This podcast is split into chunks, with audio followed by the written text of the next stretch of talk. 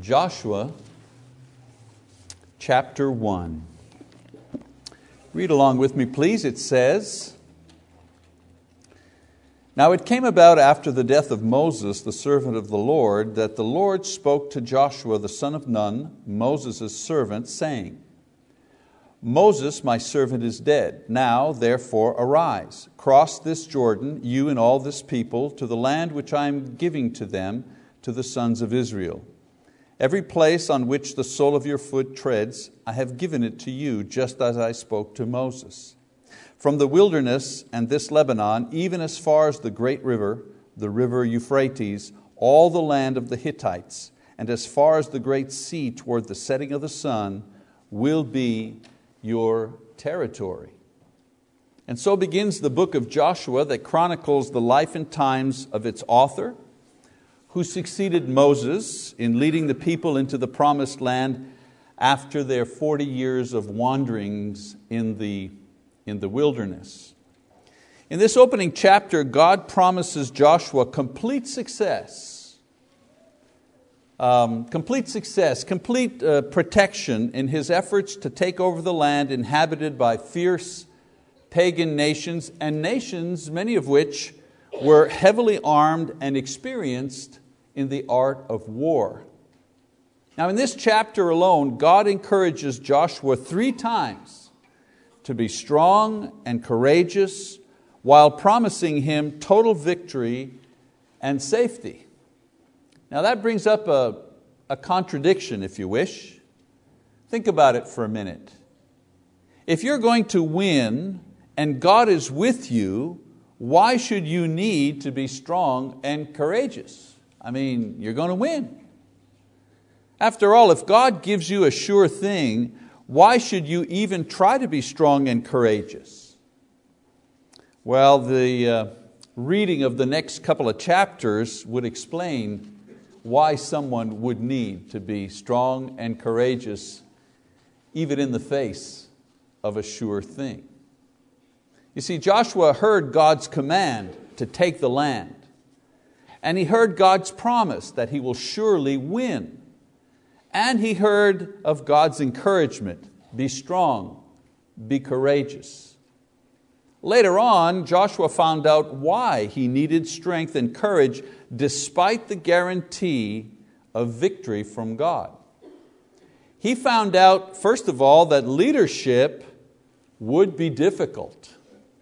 Leadership would be difficult. Let's keep reading in chapter 1, verse 5.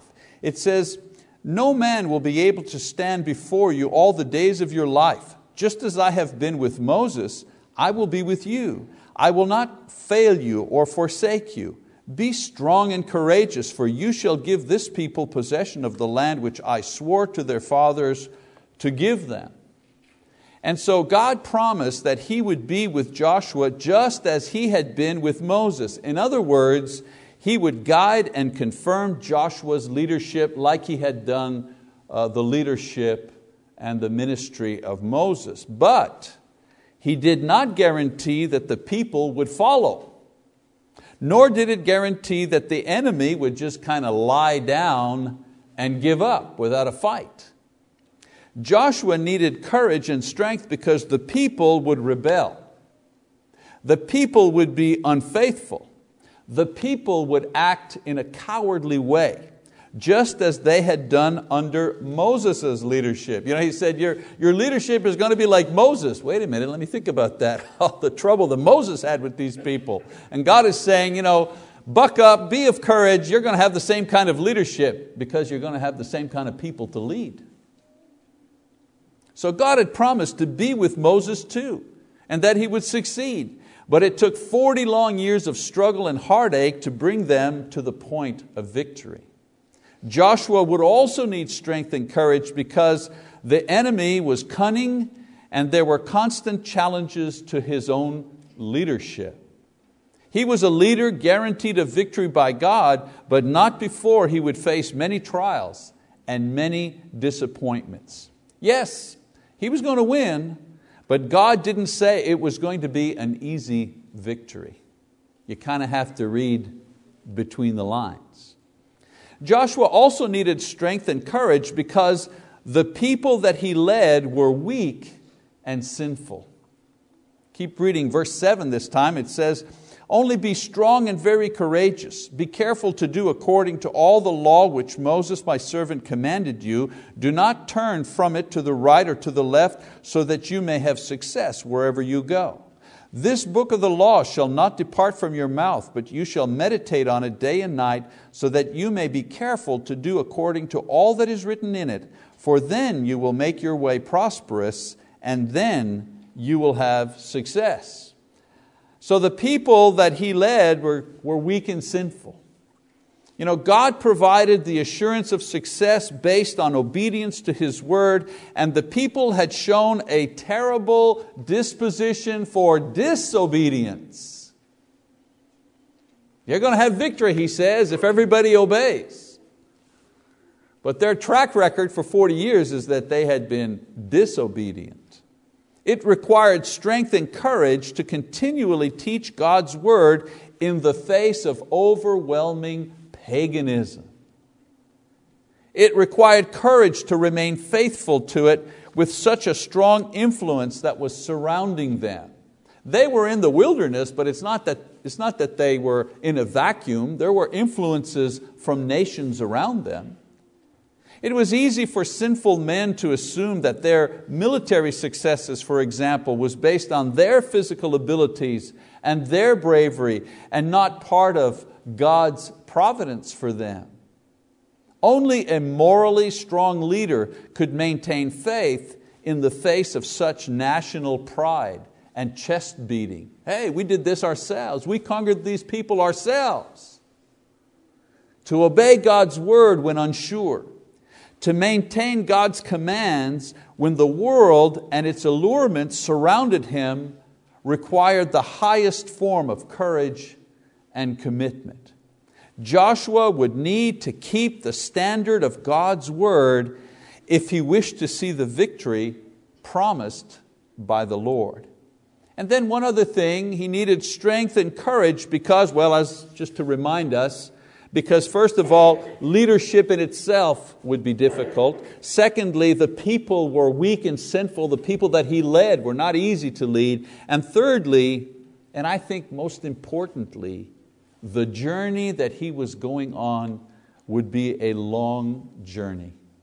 Verse 9 says, Have I not commanded you? Be strong and courageous. Do not tremble or be dismayed, for the Lord your God is with you wherever you go. Yes, God would be with them, but they didn't realize how long the process would be before they saw complete victory. I mean, they had to learn about the land itself, and they had to fight many campaigns over several decades before their goal could be reached. There were times when the wars were going badly, or there was a lull in the action. There were even moments when uh, there was infighting between the tribes themselves.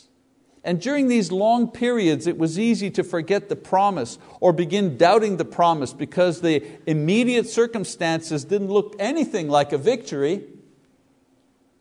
And it was during these down periods where Satan offered his most tempting items in the form of idolatry or sexual immorality or just plain old worldliness. You know, if you're just going for a sprint, okay to be faithful, okay to be you know, busy and active just for a sprint, but over a long year, decade long marathon, being faithful, obeying the word, that was going to become quite a challenge. And yet God's promise was there all along, shadowing them, as it were, from battle to battle, from temptation to temptation. Joshua and the people had to remain strong and courageous in order to keep the promise in full view despite the long and arduous journey in order to get to the end of that journey.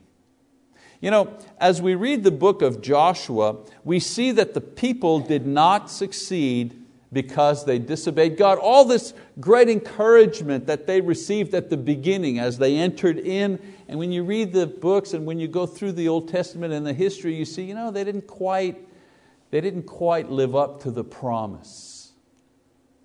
They did possess the land, but not to the extent that God had wanted them to. And because they permitted certain pagan nations to survive, they, those pagan nations became a snare to them, became a, a, a, an instance of stumbling to that nation. They were later influenced because of this to go into idolatry by the very people that they, uh, that they preserved. You know, it's easy for us to criticize them for losing a sure thing, but before we do, we need to realize that we're in pretty much the same situation today as they were in back then. You know, it's interesting that Marty was talking this morning about the idea that you know, we, uh, this is a difficult place. The United States in this day and age, you know, it's not easy being, not easy being a Christian. Well, in the same way, you know, we look at them and say, boy, how, how, could, they, how could they fumble the ball? It was, a, it was a gimme, it was easy. And they did. Well, in the same way, we, we have these promises ourselves. We've been given a guaranteed situation as well. We've been given a sure thing by God through Jesus Christ. You know, in Acts chapter 2, verse 38, familiar passage, God makes a promise that those who repent and are baptized, they will be forgiven. They will receive the Holy Spirit. It's a sure thing. And in Matthew chapter 10, verse 22, Jesus gives a guarantee that those who remain faithful to the end will be saved. It's a promise, it's a lock, it's a gimme. In John chapter 6, verse 40, there's an assurance that all of Jesus' disciples will be raised from the dead in order to be with God forever. A promise. It's not, well, if I'm feeling good on that day. It's, if you are faithful to the end, I will raise you up on the last day. I promise it. Remember, the same person, the same being who said, Let there be light, and there was light, that person says to us, Remain faithful to the end, and I will resurrect you to eternal life. It's a sure thing.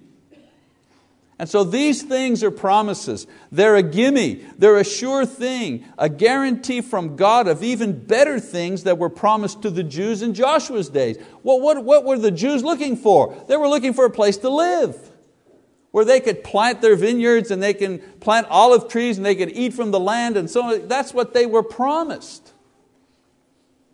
But we're promised eternal life.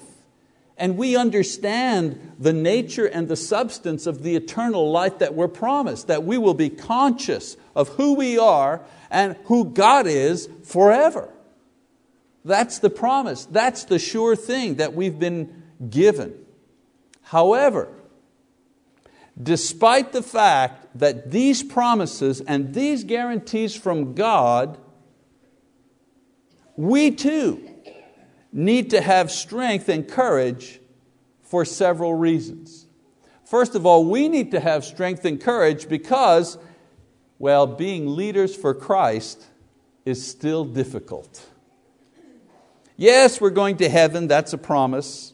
And we want to lead others there too, but there's no guarantee that others want to follow or the world will cooperate with us. From the very beginning, there have been, at the worst of times, persecutions and martyrdom of those who proclaim Christ. And in the best of times, there is still general disbelief and marginalization of those who encourage others to follow the narrow way of Jesus. I'm convinced sometimes that young people don't want to go into ministry, for example, because they just can't take the rejection. They just can't take being marginalized. They just can't take being laughed at. You need strength and courage to continue preaching the gospel and serving in the name of the Lord when others think that you're just wasting your time and your energy. My family was always disappointed in me because I became a preacher my family was always embarrassed by me.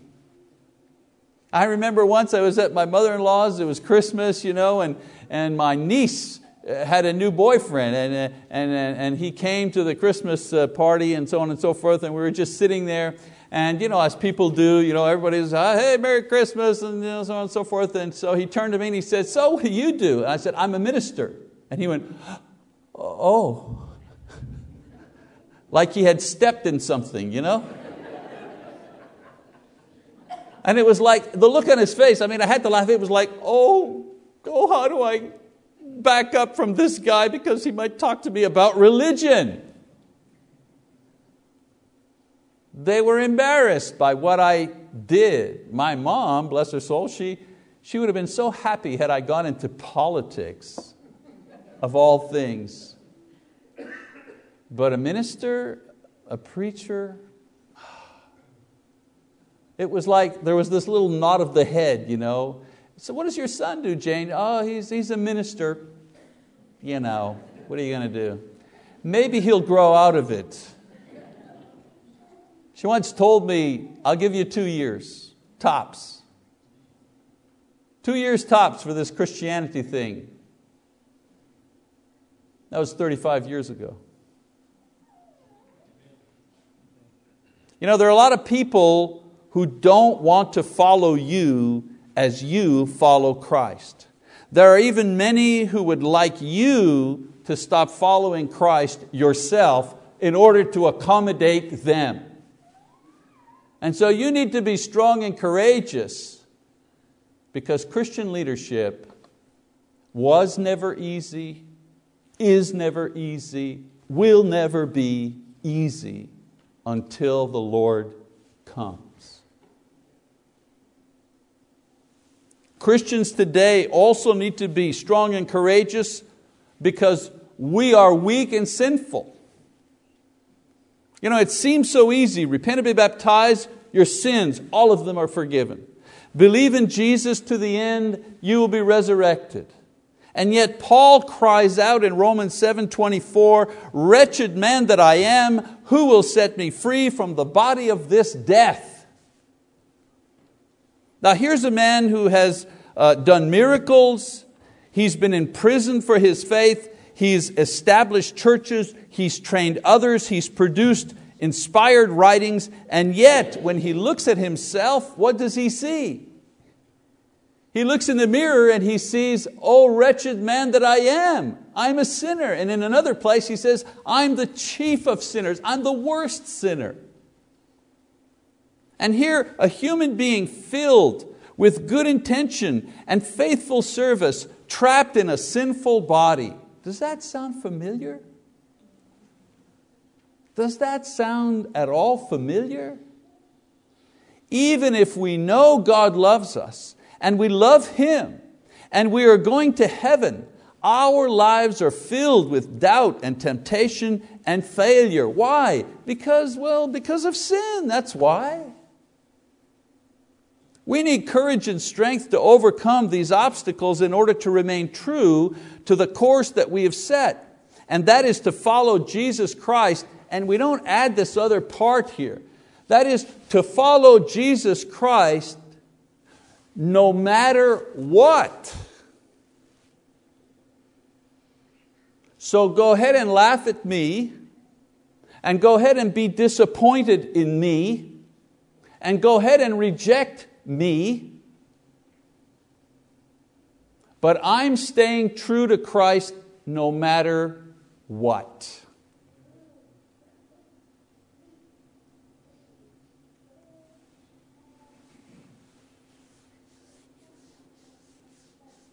That strength that I'm talking about and that courage that I'm talking about comes from the same place that provided it for Joshua and the children of Israel. And that's God's holy word. I don't know about you, but you know, when I do my own personal Bible reading, I don't mean at the office or anything, I mean at home, you know, when I take my own time just to read the Bible, to be quiet. It's as if I enter a world do you understand what I'm saying?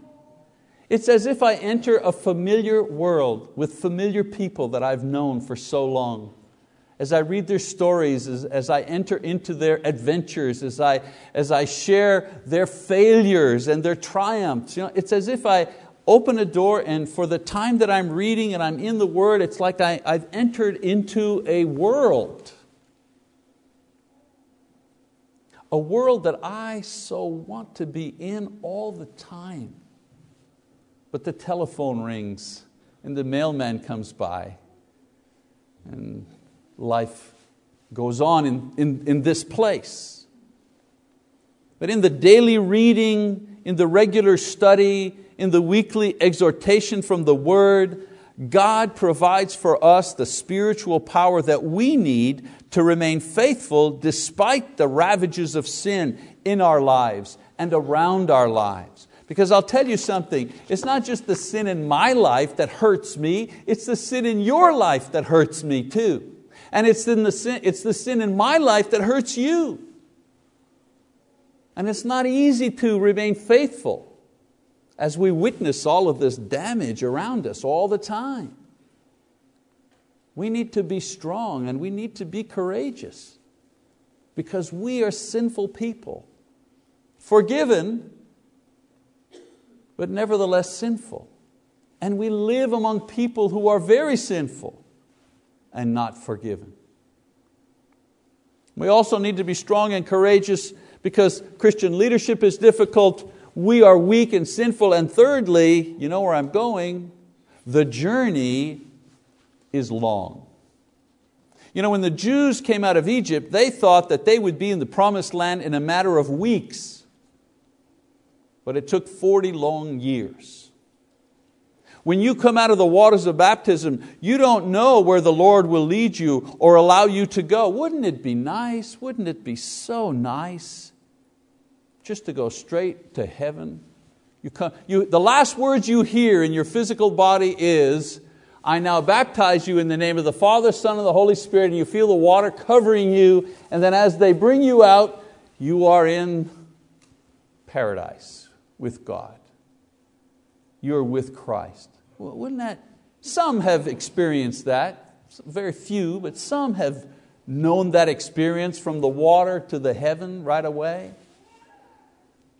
But most of us do not. The period between the time we're baptized and the period between that time and we die and wait for the resurrection, you know, that, that period there, that's a pretty long time.